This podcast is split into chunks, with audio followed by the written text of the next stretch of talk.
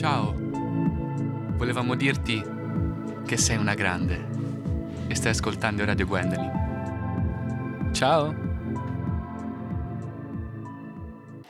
Buongiornissimo, favolosi ascoltatori e favolose ascoltatrici. Sono le 12.30 e la nostra redaction è carichissima per l'ultima diretta di quest'anno. Io sono Vittoria, con me c'è Elena. Salve! Quest'oggi abbiamo un sacco di cose da dirvi. Innanzitutto vi ricordiamo di, risegui- di seguirci sulla nostra pagina Instagram Keep Fit with Radio eh, mettete tanti like e rispondete alla domanda del giorno che è stata pensata dopo aver visto lo spettacolo di ieri Bears della compagnia olandese Wunderbaum. Quindi, rullo di tamburi. Come la società definisce la libertà? Non vediamo l'ora di sapere cosa ne pensate e soprattutto leggeremo i vostri commenti qui in diretta, quindi stay tuned. Inoltre quest'oggi ci sarà anche un momento molto molto ma molto speciale perché annunceremo lo spettacolo vincitore della categoria Young and Kids e per l'occasione ci hanno raggiunti i nostri tandem che insieme formano la giuria dei saggi. Anche loro, come noi, si sono divertiti tantissimo nel corso di questa settimana e hanno amato come noi appunto le performance che sono state proposte tra di noi e tra di noi si è creato un bellissimo rapporto. Quindi mi raccomando, non scollegatevi fino all'ultimo perché proprio durante gli ultimi minuti daremo l'esito del verdetto. Quindi, per chi fosse rimasto un po' indietro, gli spettacoli dedicati ai giovani in gara sono From Syria is This a Child, una produzione italiana di Miriam Selima Fieno e Nicola Di Chio che porta in scena il dolore della guerra e quello dato dal divorzio attraverso un teatro documentario. Due giovani ragazzi si sono messi in gioco attraverso l'uso di mezzi tecnologici per provare a comunicare le loro realtà a un pubblico di 12 anni. A seguire abbiamo visto Quadrotto Tondino e la Luna della fondazione TRG proveniente da Torino. Loro invece hanno indirizzato lo spettacolo a un pubblico dai tre anni ed attraverso un teatro musica hanno raccontato l'incontro di questi due personaggi, appunto un quadrotto e un tondino, che nonostante le molte differenze sono riusciti ad unirsi a volare verso la Luna.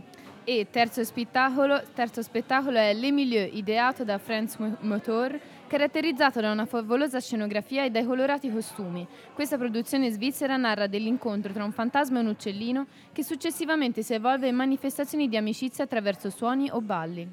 E infine, Ha Ha Ha di Eugénie Rebeté si tratta di un teatro di movimento e musica in cui tutti gli spettatori vengono coinvolti emotivamente e si trovano a ridere all'unisono, ricordando il periodo di infanzia più o meno lontano nel tempo. E dopo tutti questi appuntamenti eh, ci vuole un po' di musica per allietare il nostro udito, quindi No Surprises di Radiohead. Che cazzo ho scritto qua?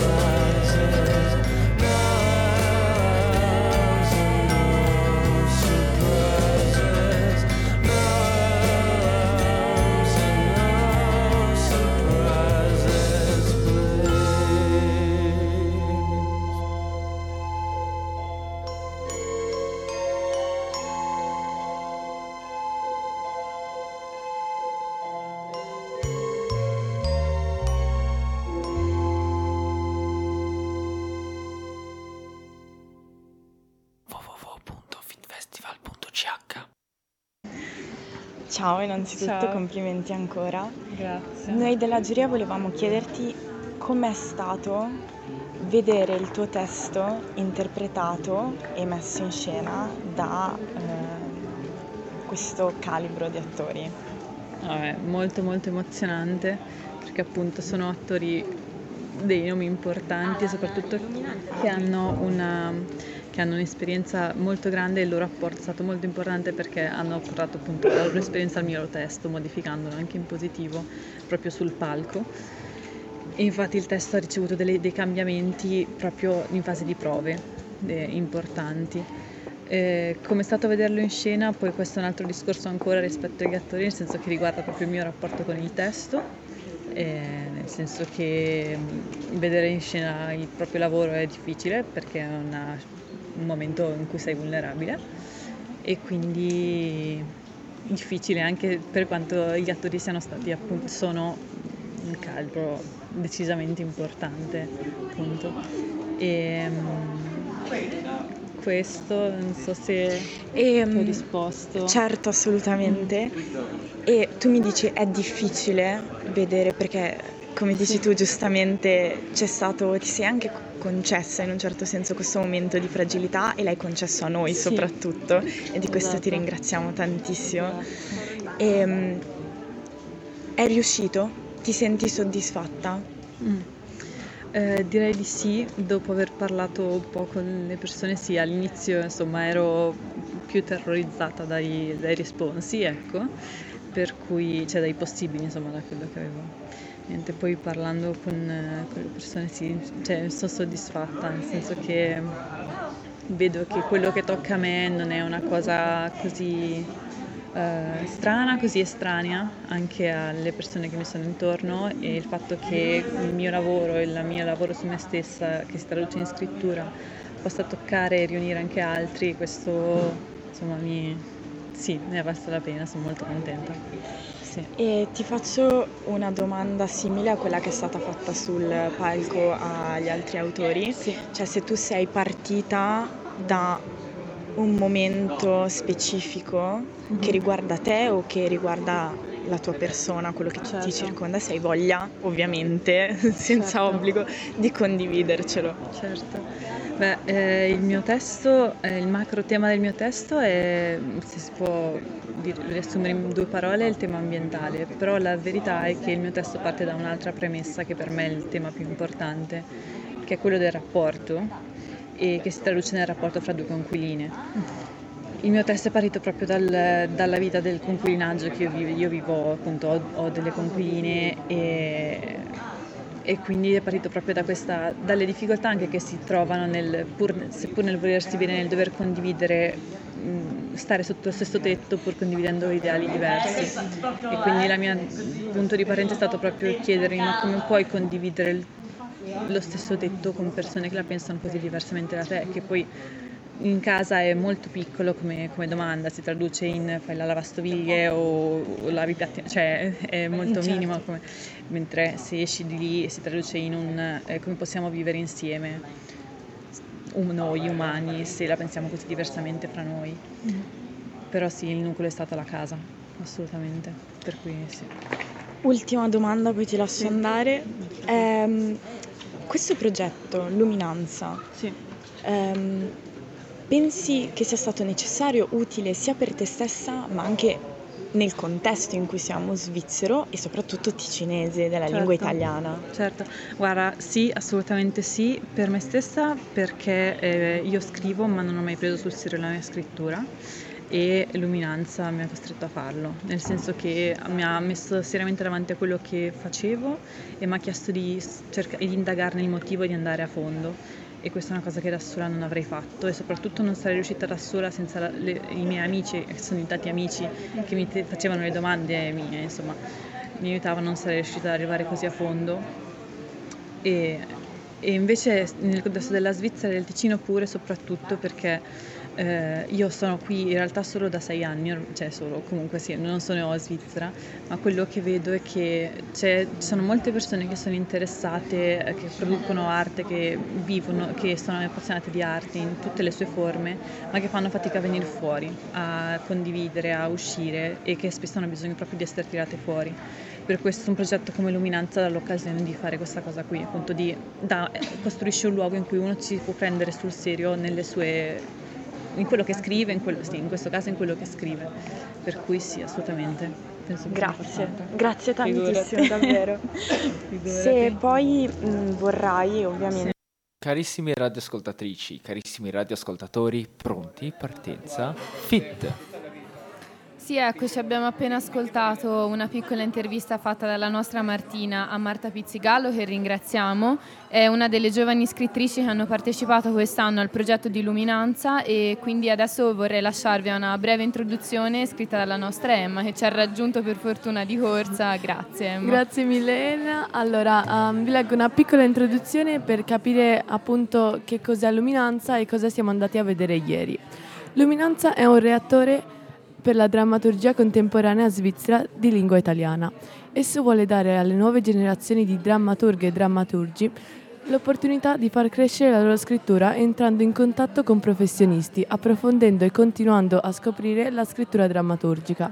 Luminanza è uno spazio di confronto, di creatività e di libertà artistica ed è stato proprio questo bando a formare e dare i mezzi adatti cinque, ai cinque autori e autrici under 35 che ieri allo Studio Voce ci hanno presentato i cinque nuovi testi teatrali che hanno scritto dopo aver partecipato a un anno di formazione in drammaturgia. Alessia Passoni, Sofia Reggiani, Valerio Abate, Marta Pizzagalli e Josephine Bor Capanna non hanno offerto una semplice lettura per il pubblico, ma hanno ma hanno dato anche la possibilità di scorgere quanto lavoro ci può essere dietro alla stesura di un testo teatrale. Esponendosi più di quanto un attore nudo possa fare, si sono messi in gioco e hanno condiviso una cosa così intima e fragile come il proprio testo teatrale, senza avere paura di essere giudicati, senza paura di non piacere, senza paura dell'opinione altrui. Qui con me c'è Christian che Ciao era appunto tutti. con noi ieri e Christian volevo chiederti a te che cosa ha colpito di ieri, che cosa ti è piaciuto, un po' raccontaci. Ok, andiamo passo a passo. Io devo dire che sapevo già di questo di luminanza, Mm. eh, avevo già parlato anche con Alan, Alan è diciamo la testa Sì. eh, che guida tutto questo progetto.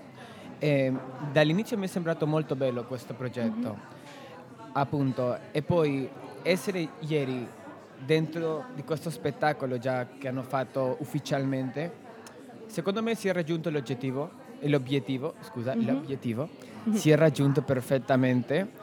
Hanno tipo delle persone che hanno un talento davvero, hanno, hanno avuto l'opportunità di svilupparlo, di ehm, approfondire un po' nel, nel- nel loro pensiero, nella loro mentalità. Ehm, devo dire che parli- se parliamo da, da ieri come, come spettacolo, come show, mi è, mi è sembrato molto bello. Eh, tanto per il posto, la forma che hanno, che hanno, che hanno creato questo, questo spazio per, per raccontare un po' diverse storie che secondo me hanno stato molto belle. Poi eh, c'erano un, un paio di presentazioni di queste storie che hanno fatto questi piccoli registi under 35 che secondo me hanno avuto non solo la, magi- la magia di, da un buon testo, no? Sì. ma anche dal- dalla, dalla professionalità, si dice Mhm. così, Sì, sì, giusto. da questi attori che hanno recitato da forma impeccabile, Sì. bellissimo. A me nello particolare devo dire che l'introduzione dallo spettacolo con il testo di Davide mi è sembrato la parte più bella Sì, anche a me ha colpito tantissimo. Sì, sì, nel senso che lui ci ha regalato dal suo talento, ci ha, detto, ci ha dato un, una, diciamo, un, un monologo, secondo me, è quello che lui pensava da noi esseri umani davanti a- a- alla situazione che, che noi viviamo Sì. e la nostra relazione un po' con la terra, sai? Sì, sì, sì, sì, un po' per, per- che- per capire che davvero noi siamo parte di questo mondo, ma noi non siamo antropocentristi, sai? Mhm. Non, non siamo il centro di tutto, quindi Giusto. l'enfasi che lui ha fatto e secondo me è stato molto bello, è stato molto profondo e ha colpito a tutti e dall'inizio. E poi lo spettacolo, dopo questo, questo ehm, speech, anche se è, se è stato tipo a crescita, sai, hanno preso molto l'umore, hanno preso eh, tematiche che erano anche quotidiane, Mhm. parlavano anche, eh, c'era uno spettacolo che ti parlava di Greenwald, Sì. tipo, che è stato molto divertente, Sì, era tipo una commedia, anche che ti parlava del potere, eh, della visione del popolo, e poi c'era anche una dal ciclope che era un'altra Sì, roba sì, completamente sì, diversa. Bellissima. Io purtroppo non ho potuto star- essere, rimanere tutto lo spettacolo, tipo tutto il show intero, ma devo dire che è stata un'esperienza bellissima. E per quelli come te che non hanno potuto parce- partecipare ehm, fino alla fine appunto a queste letture dei testi, hanno venduto diciamo ehm, questo libro con, tutta- con tutti i testi e anche Mhm. col testo di Davide che io ho comprato e è molto È interessante. bellissimo. Vogliamo ricordare che Davide era un ragazzo che è, è- è è- ha partecipato, diciamo, un giovane talento Mhm. dalla scrittura che purtroppo non c'è, però che lui eh, ci ha regalato un po' del suo talento, quello che lui ha fatto eh, molto giovane, e con una visione molto chiara di quello che era il mondo. Mhm. E appunto, e lui ha fatto, si è fatto ehm, un libro di tutti i suoi testi eh, che alla fine verrà pubblicato nel liceo, Se non sbaglio, ehm, sabato verrà presentato al liceo 1. al liceo 1, quindi niente, de- dobbiamo dire che insomma lo spettacolo di ieri è stato ottimo, Sì, assolutamente da tutti i punti di vista e anche commovente. commovente, Mhm. commovente, che ci lasciano i messaggi lì. Mhm. Allora, eh, bene, passeremo a, a- a vedere cosa abbiamo oggi nel nostro bellissimo, carissimo, meraviglioso pianeta rosso. Eh, cosa abbiamo oggi nel pianeta rosso? Lascio la parola a nostra carissima Linda. Grazie mille Ciao. Christian. Volevamo dirti che tu sei fantastica. E questa è Radio Gwendolyn. Eh, rieccoci cari ascoltatori e care ascoltatrici, e siamo qui per eh, l'ultima volta l'approfondimento del personaggio di Pianeta Rosso. Eh, io sono sempre Linda e anche con eh, un po' di, di malinconia vi, vi presento l'ultima nostra donna di oggi che come al solito si, si collega un po' allo spettacolo che abbiamo visto ieri sera e si tratta di Emma Gold- Goldman, che è una pensatrice molto intensa, libera e, co- e coraggiosa e un'idealista anarchica che ha creduto e combattuto per la libertà di espressione, di per l'emancipazione femminile, l'uguaglianza sociale e il libero amore. Eh, Emma è nata in una famiglia ebrea ortodossa nel 1869 a Kaunas, Lituania. Vive un'infanzia segnata dall'oppressione religiosa e di genere e sebbene il padre osteggi la sua formazione intellettuale, fin da giovanissima riesce a sviluppare una propria coscienza critica, leggendo e osservando la realtà politica e sociale che la circonda. Nel 1886 abbandona l'impero russo alla volta degli Stati Uniti d'America, la terra che promette la libertà, il sogno americano. Lì scopre la poesia di Walt Whitman, ma anche condizioni di vita e di pensiero che ritiene anche più retrograde di quelle russe, soprattutto per le classi lavoratrici e le donne. Nello stesso anno la, la cruenta repressione degli anarchici a High Market a Chicago la convince a votarsi alla causa della liberazione dell'essere umano dalle strutture capitaliste, patriarcali e gerarchiche dominanti nella società. Più di una volta è incarcerata per le sue idee e le sue iniziative rivoluzionarie, fino a che nel 1919 non viene espulsa dagli Stati Uniti e deportata nella Russia sovietica, dove rimane fino al 1923 ha così modo di osservare da vicino le conseguenze della rivoluzione bolscevica. Ne rimane profondamente delusa e diventa una delle poche voci nella compagine dei movimenti della sinistra europea, a scagliarsi contro l'esperimento russo. Continua a sostenere le battaglie degli anarchici ovunque essi, esse si manifestino, fino alla sua morte, avvenuta in Canada, in Canada nel 1940. È sepolta a Chicago, vicino ai ribelli di Haymarket e, e ad altri celebri radicali e rivoluzionari. E ciò che la rende credibile ed è che ogni battaglia combattuta nella società è prima di tutto una lotta che Goldman combatte in se stessa, coerentemente con il suo magnifico ideale di un cambiamento sociale che abbia come primo e ultimo approdo l'individuo e la sua piena realizzazione. In questo senso risulta particolarmente rilevante la sua strenua lotta per l'emancipazione femminile, condotta in aperto contrasto con i movimenti suffragisti di quegli anni, che ritiene borghesi e sostanzialmente incapaci di agire in modo efficace alle radici dei, del problema. Per Goldman il femminismo non è il tentativo di perseguire una condizione di parità di diritti sociali e politici, conferita da un'autorità esterna, ma la metamorfosi interiore che deve avvenire nell'animo di ogni donna e poi di ogni uomo, con l'acquisizione della consapevolezza che la donna è padrona unica del proprio sé, corpo e mente, e che nessun altro può condizionarne o dirigerne lo sviluppo. Questo processo di liberazione non deve e non può avvenire contro gli uomini, a loro discapito, bensì vive di una condizione di reciprocità per cui la realizzabilità della donna è prerogativa irrinunciabile della rea- realizzabilità dell'uomo, in un processo che promette felicità a entrambi, in quanto esseri umani diversi ma complementari. L'amore, nella costruzione del rapporto tra i sessi, gioca un ruolo fondamentale, per questo deve essere svincolato dalla procreazione. Goldman è una delle più convinti sostenitrici dell'utilizzo della contraccezione preventiva e del controllo delle nascite. Così, liberi e uguali, don- donna e uomo possono inte- intessere relazioni eque e sincere, amare e sentirsi amati e collaborare nella costruzione di una società più, più giusta che tenda alla bellezza e alla giustizia.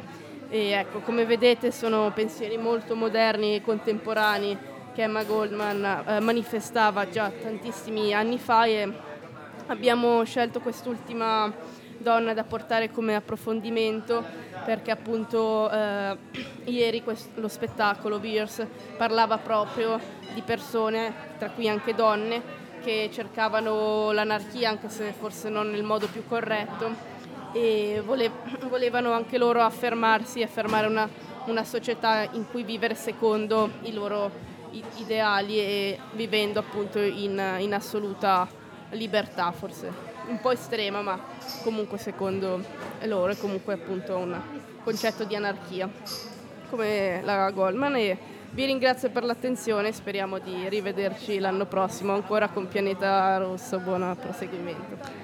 Fantastico Linda che nel corso di queste 11 puntate ci ha sempre portato un bellissimo spazio di cultura e di approfondimento su donne che sono rimaste più o meno nascoste nel corso del tempo e chiudiamo appunto con Emma Goldman. Ci fermiamo qualche istante per ascoltare una canzone di Lana Del Rey intitolata Born to Die e poi riprendiamo proprio da qui per parlare dello spettacolo visto ieri, Burrs.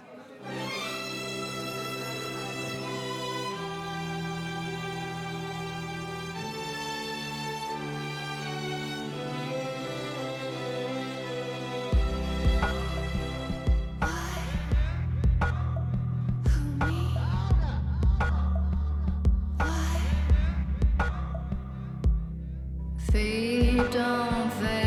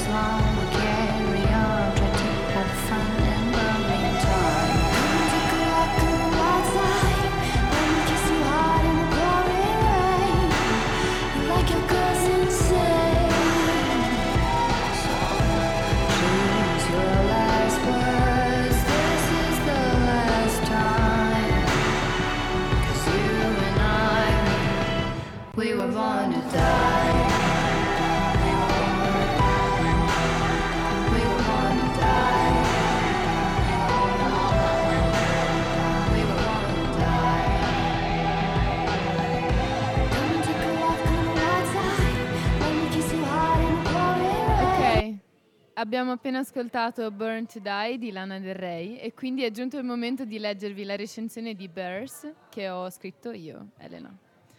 Diritto, insieme delle norme giuridiche stabilite e fatte osservare da chi detiene il potere, oppure chi è autorizzato a farlo, allo scopo di disciplinare e organizzare la vita sociale.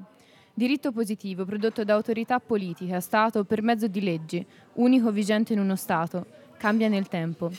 Diritto naturale, insieme di principi che trovano fondamento nell'ordine naturale delle cose, immutabile. Che individui siamo e saremo in grado di vivere umani e non umani senza regole, o meglio, senza regole imposte da un'autorità? Perché ci siamo inventati il concetto di Stato, di leggi? Ne avevamo davvero bisogno?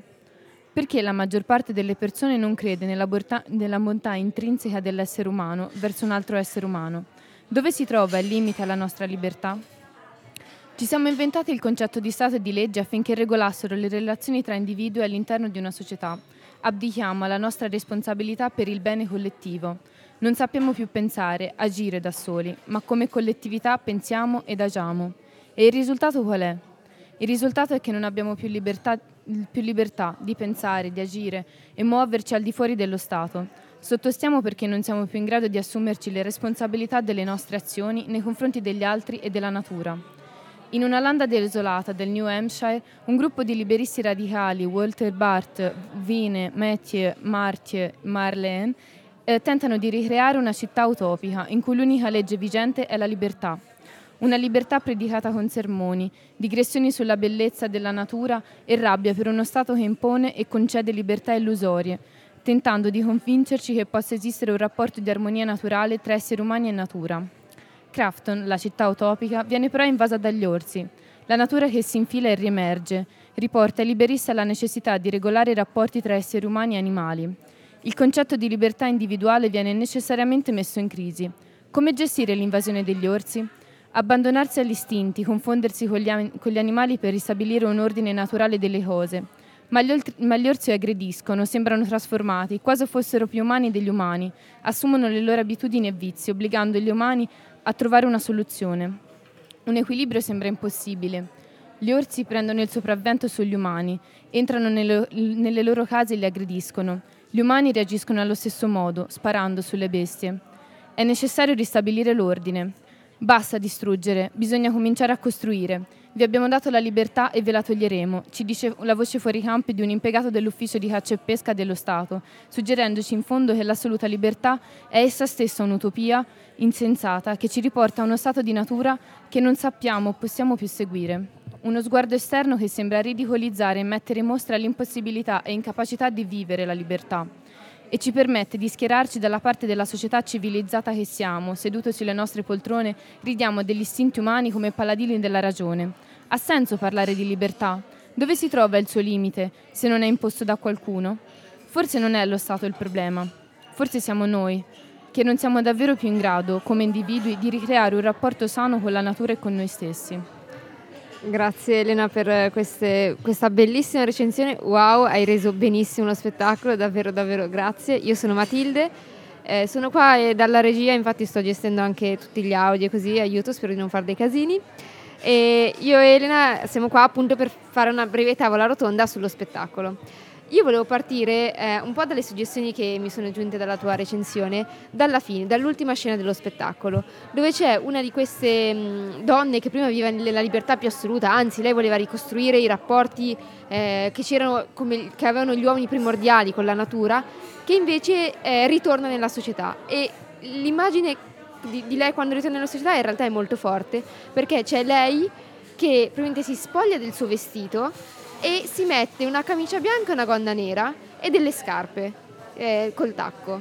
E è vestita uguale agli altri, ehm, le altre persone che rappresentano la società, che le danno questi vestiti e, e dimostra quasi come dalla varietà che c'era quando era libera, quando decideva lei come vestirsi, come mangiare, così, dal momento che ritorna nella società è come se lei diventasse eh, come gli altri e perdesse tutta la sua entità e la sua individualità.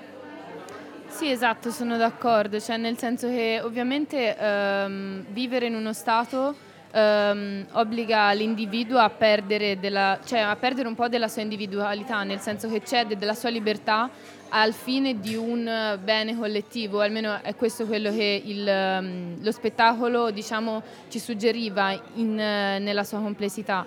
E infatti, mh, nel senso, mh, non penso io che um, un, un, individuo debba perdere um, quello che è, ma nel momento in cui si trova a vivere con, altre, con altri individui eh, necessariamente cede qualcosa per eh, trovare un punto di rapporto con gli altri. Ma faccio un po' l'avvocato del diavolo. Cioè, non è che secondo te eh, l'immagine che, che dava lo spettacolo è che vivendo in società ci conformiamo tutti e diventiamo tutti uguali e perdiamo la nostra unicità. Cioè un conto è perderne un po', sacrificare un po' della nostra libertà al servizio degli altri, un conto è eh, diventare come dei cloni, tutti uguali, per quella società. Sì, nel senso che ovviamente la società impone determinati eh, modi di comportarsi, di vestirsi, di di agire, ecco. E quindi sì, nel senso, mh, mm, più che un'uniformazione è più una, diciamo, uh, entrare in degli schemi, io credo, ma è impossibile adesso uh, non, uh, diciamo, escludersi da questa realtà, perché il concetto di Stato è diventato così forte e così, diciamo, mh, mm, necessario forse, che non, non è possibile a proposito di, di questo, comunque ci colleghiamo, ehm, un'altra suggestione. Eh, quando parlava il guardiacaccia, che raccont- era co- come il narratore della storia, quindi raccontava la storia, raccontava gli interventi che aveva provato a fare, eccetera, parlava in inglese, in un inglese molto chiaro, molto pulito, che tutti capivamo. Loro invece, gli attori e le attrici in scena, che interpretavano i, mm, i libertari, parlavano in olandese. E c'era questa differenza linguistica che secondo me era molto forte perché dava quasi ehm, un'idea di diversità, quasi due lingue diverse che non si capiscono fra di loro, fra eh, chi vuole vivere non rispettando le regole della società, quindi vuole vivere secondo il suo modo che ha un, tutto un suo linguaggio, e invece chi rispetta la società, la società stessa che ha una sua lingua. Tu cosa ne pensi? Sì, sono d'accordo, anch'io ho notato questa cosa e l'ho apprezzata molto proprio perché eh, credo che la lingua riesca molto bene a eh, creare questa separazione che c'è in realtà appunto nei modi di comportarsi, ma tramite la lingua era molto più evidente. E, mh, mm, non lo so, nel senso, quello che mi chiedo io è se effettivamente c'è una possibilità di dialogo tra queste due lingue, tra queste due lingue, lingue e questi due concetti di vivere la libertà e se questa libertà come diciamo, chiedevo nella mia recensione, ha senso parlare di libertà e eh, dove trova il suo limite se non è imposto da un'autorità? Eh, secondo me è proprio qua che mh, mm, la libertà assoluta non ha limiti, e solo che per convivere con gli altri in un modo civile, educato, dove comunque le cose più o meno funzionano, non come nel, in Grafton di ieri, nella città di ieri, eh, dobbiamo sacrificare nostri, delle nostre libertà e porci dei limiti. E ciò non vuol dire che per forza è un danno quello che facciamo sacrificando la nostra libertà, perché alla fine il diritto è questo, cioè il diritto mette delle regole che, mm, che ci diciamo, ehm, impediscono magari di fare delle azioni, però per salvaguardare il, bene, il benessere generale, il benessere comune. Quindi io penso che mm, il, mm, diciamo, forse la libertà in, in, senso assoluto come volevano portarla eh, le persone che hanno provato questo esperimento sociale e che credevano nella libertà assoluta è irrealizzabile per noi oggi, però possiamo comunque cercare di ehm, trovare un compromesso, un compromesso giusto tra eh, diciamo, quello, le regole che ci sono imposte dallo Stato e le nostre libertà e quello che vogliamo mantenere come libertà. Uh, sì, sono completamente d'accordo. Mm, c'è da dire quello che mi chiedo io se um, le regole imposte dallo Stato che dovrebbero tutelare, dovrebbero diciamo, garantire la tua libertà che tu proponi diciamo, come individuo, se effettivamente lo fanno. È questo anche un'altra questione. Questo è un tema di dibattito, di giurisprudenza politica che forse non siamo abbastanza quotate per discuterne adesso. E Grazie Elena per questa bellissima recensione. Io volevo adesso farvi ascoltare una canzone che mi ha suggerito mio padre ieri quando gli ho parlato dello spettacolo, quindi vi lascio con Society di Eddie Vedder. Mm.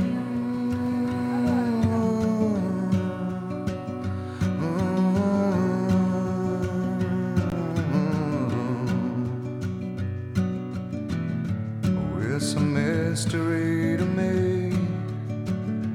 have agreed, with which we have agreed. And you think you have to want more than you need. Until you have it all, you won't be free. Society, you're crazy breed. I hope you're not lonely without me.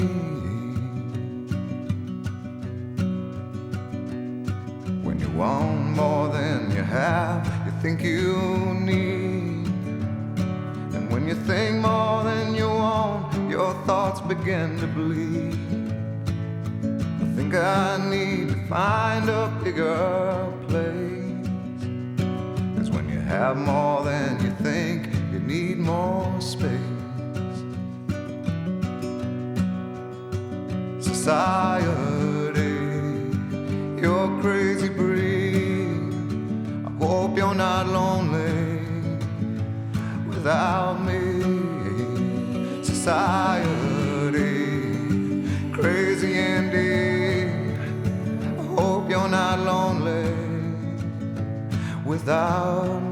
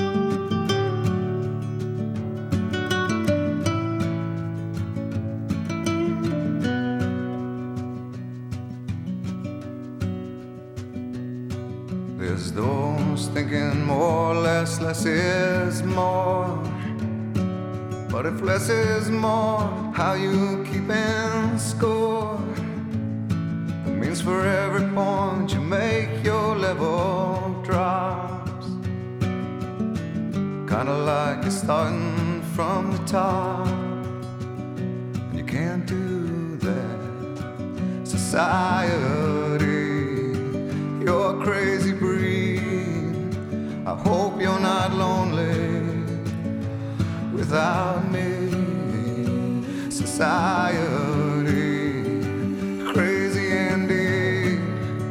I hope you're not lonely without me. Society, have mercy on me.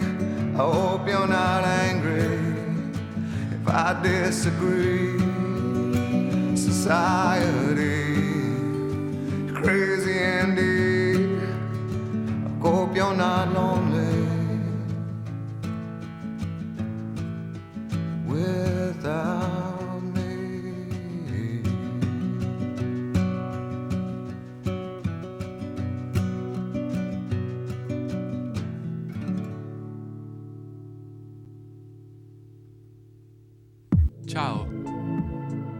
dirti che sei una grande e stai ascoltando Radio Gwendolyn. Ciao.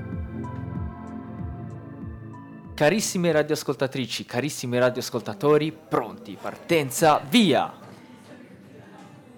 E via! Allora, come la società definisce la libertà?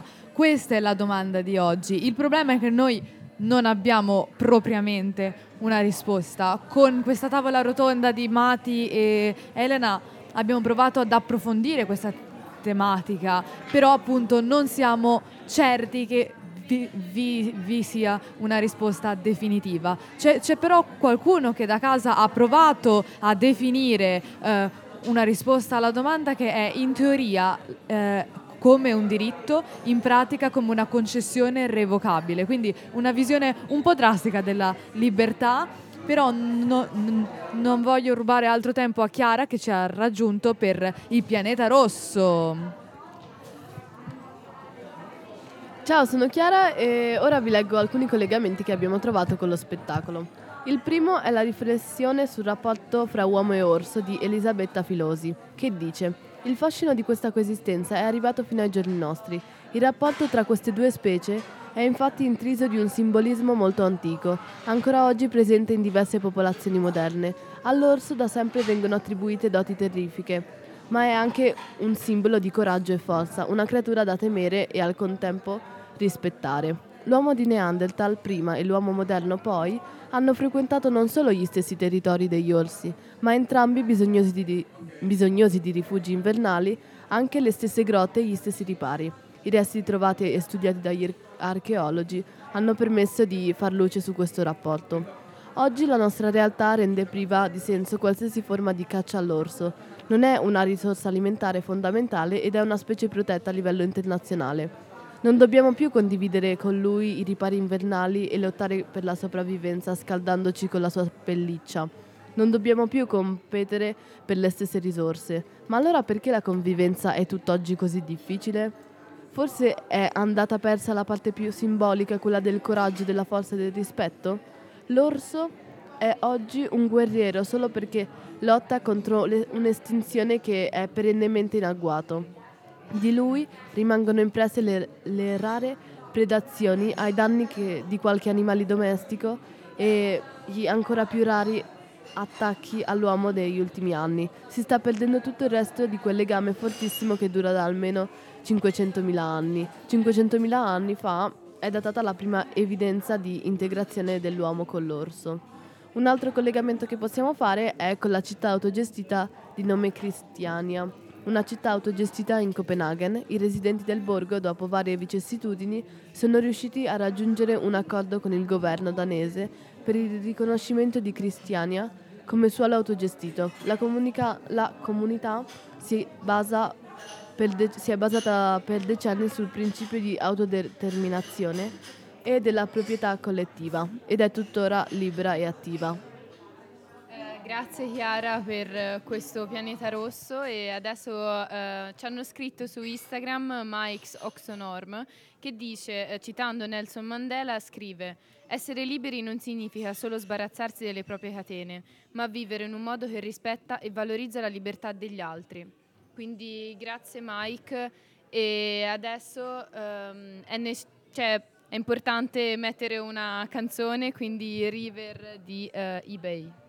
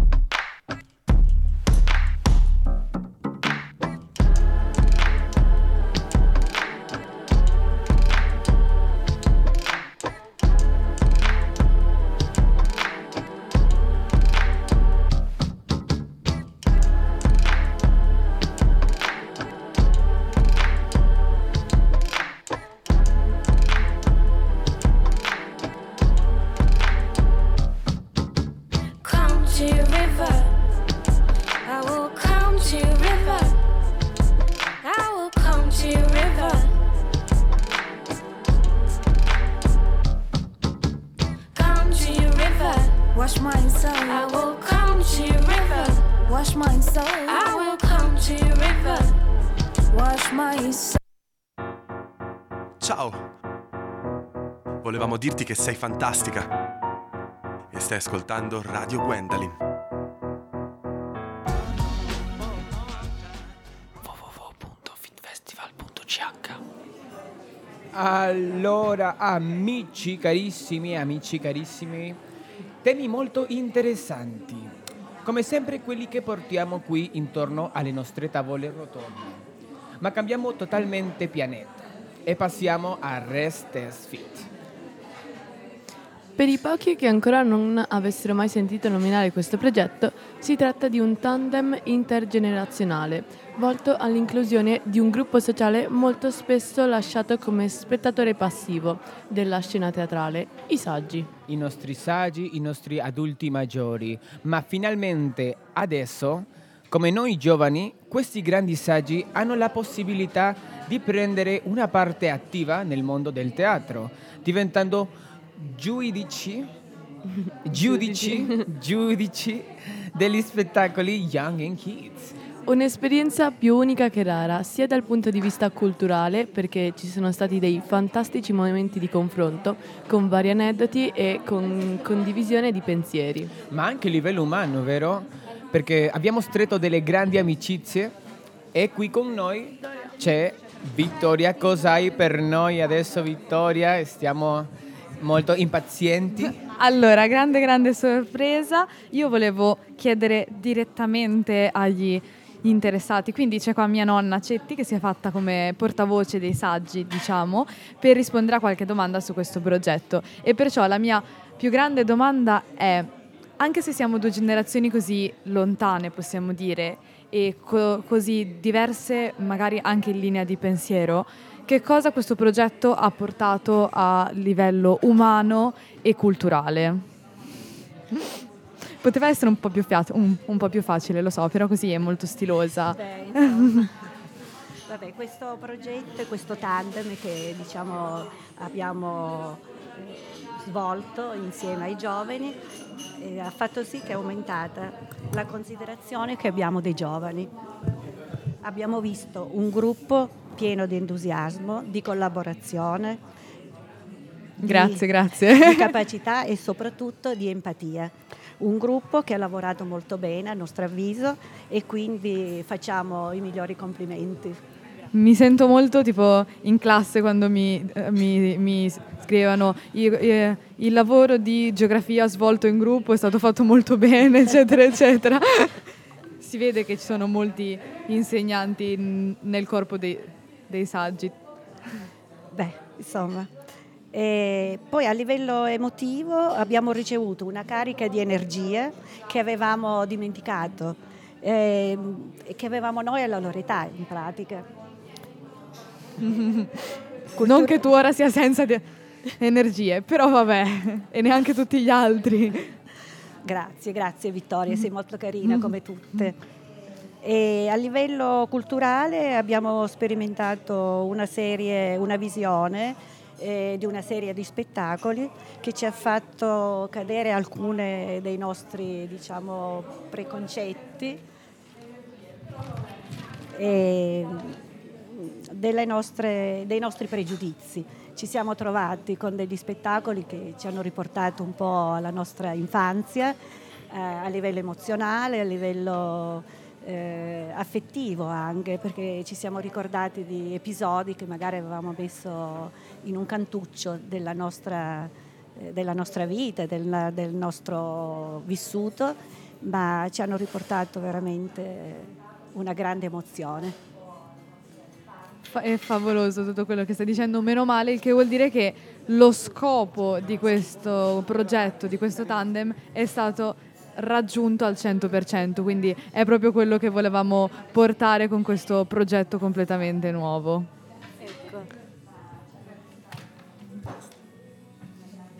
Eh, credo sia giunto il momento tanto tanto atteso. Christian, vuoi comunicarcelo tu? Eh ma certo, e adesso mettiamo tutti in sospenso, per favore non tremare, per favore respirare, essere tranquilli perché questo momento è quello che siamo stati aspettando per tanto, tanto, tanto. È giunto il momento tanto adesso. Ci hanno raggiunti anche i grandi saggi per annunciare il vincitore della categoria Young and Kids. Adesso, per favore, tutti delle, delle mani, per favore. Stiamo parlando di una volta in più dello. Oh. Allora, una volta in più. Ah, il vincitore della categoria Young and Kids è From Syria is this a child? Bravissimo, bravissimo. Grande, grande spettacolo di Miriam Selima e Nicola Di Chio. Elena ci legge la motivazione lavorata da noi, giuria giovane, insieme a quella dei saggi. Esempio di teatro documentario che oltre a trattare temi di assoluta attualità, troppo spesso dimenticati, tenta anche un audace confronto tra dolore privato e tragedia di popoli. Il mio dolore che apre a quello dell'altro, che consola e ci fa crescere e sparire e sperare insieme. La diversità che arricchisce. Questo spettacolo ha trasmesso un forte messaggio di generosità, autenticità e coraggio nel presente e verso l'avvenire. Tanti tanti complimenti anche agli altri spettacoli che sono Quadrotto Tondine e la Luna, Le Milieu e Ha Ha Ha. Ma purtroppo mancano solo 5 minuti alla, no- alla nostra ultima diretta ed Elena ci ricorda gli appuntamenti di questa sera. Esatto, vi ricordiamo che questa sera prosegue il festival, quindi alle 20.30 Christine De Proust porta in scena sul palco dell'HAC In the Middle of Nowhere e alle 19 con replica domani alle 20.30 ci sarà Bogda Proste che Dio perdoni le tue morti di Caterine Bertoni della Et. Inoltre io saluto t- tantissimo Miriam Selima che ci stava seguendo. Avete vinto, bravissimi, complimenti. Tanto tanto meritato. Speriamo che il vostro spettacolo viaggi molto molto lontano e, e che tutti sappiano questa realtà. E care ascoltatrici e carissimi ascoltatori, è giunto il in parte triste momento di salutarci. È stato un immenso piacere commentare il festival con voi e proiettare il nostro sguardo giovane qui dai portici di Lugano. La redazione è molto cresciuta nel corso di quest'anno, c'è chi è sempre qui come me, Elena, Matilde e Linda, c'è chi si è aggiunto ed è entrato col botto, sto parlando delle- di, di Chiara, Emma, Christian, e Virginia, Siro, poi anche qui Tarek che sempre sta- stato con noi e e quest'anno c'è stato anche Oliver, Martina che dopo un bel po' di tempo è tornata qui e poi sempre Monica e Alan che ci, ci sorvegliano dall'alto e vegliano su, su di noi un po' come mamma e papà.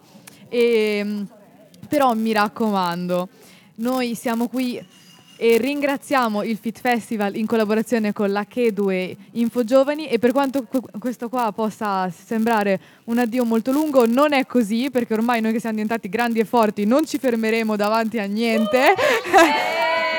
Quindi continuate a seguirci su Instagram e non perdeteci perché noi appunto proseguiremo questo nostro sguardo giovane sul teatro e mh, in collaborazione anche appunto con l'H che ci, ci dà questa opportunità di continuare nel corso della stagione teatrale la visione di spettacoli e poi racchiuderemo il nostro pensiero in podcast per tenervi sempre aggiornati. Quindi mi raccomando, restate con noi. E adesso chiudiamo con Elena che ci annuncia la canzone per concludere questo grande ciclo di dirette. A Eh, prestissimo.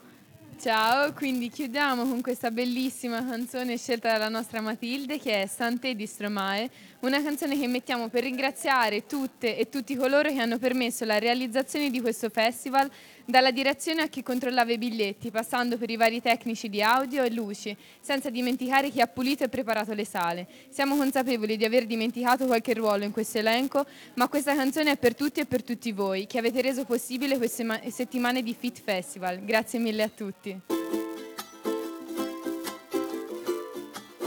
à ceux qui n'en ont pas,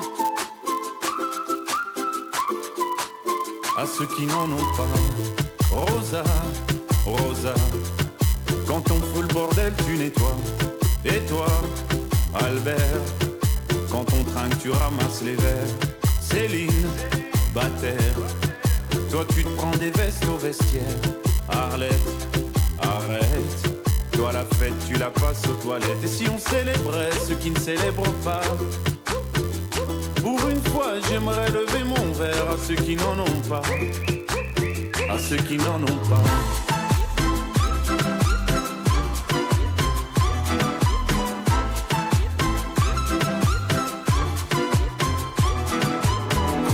bonnes manières Pourquoi je ferais semblant? De toute façon on est payé pour le faire. Tu te prends pour ma mère? Dans une heure je reviens. Que ce soit propre qu'on puisse y manger par terre. Trois heures que j'attends. Franchement, il est fabrique ou quoi? Heureusement que c'est que de faire Appelle-moi ton responsable. Et fais vite, elle pourrait se finir comme ça. Ta carrière. Oui célébrons ceux qui ne célèbrent pas. Encore une fois, j'aimerais lever mon verre à ceux qui n'en ont pas. À ceux qui n'en ont.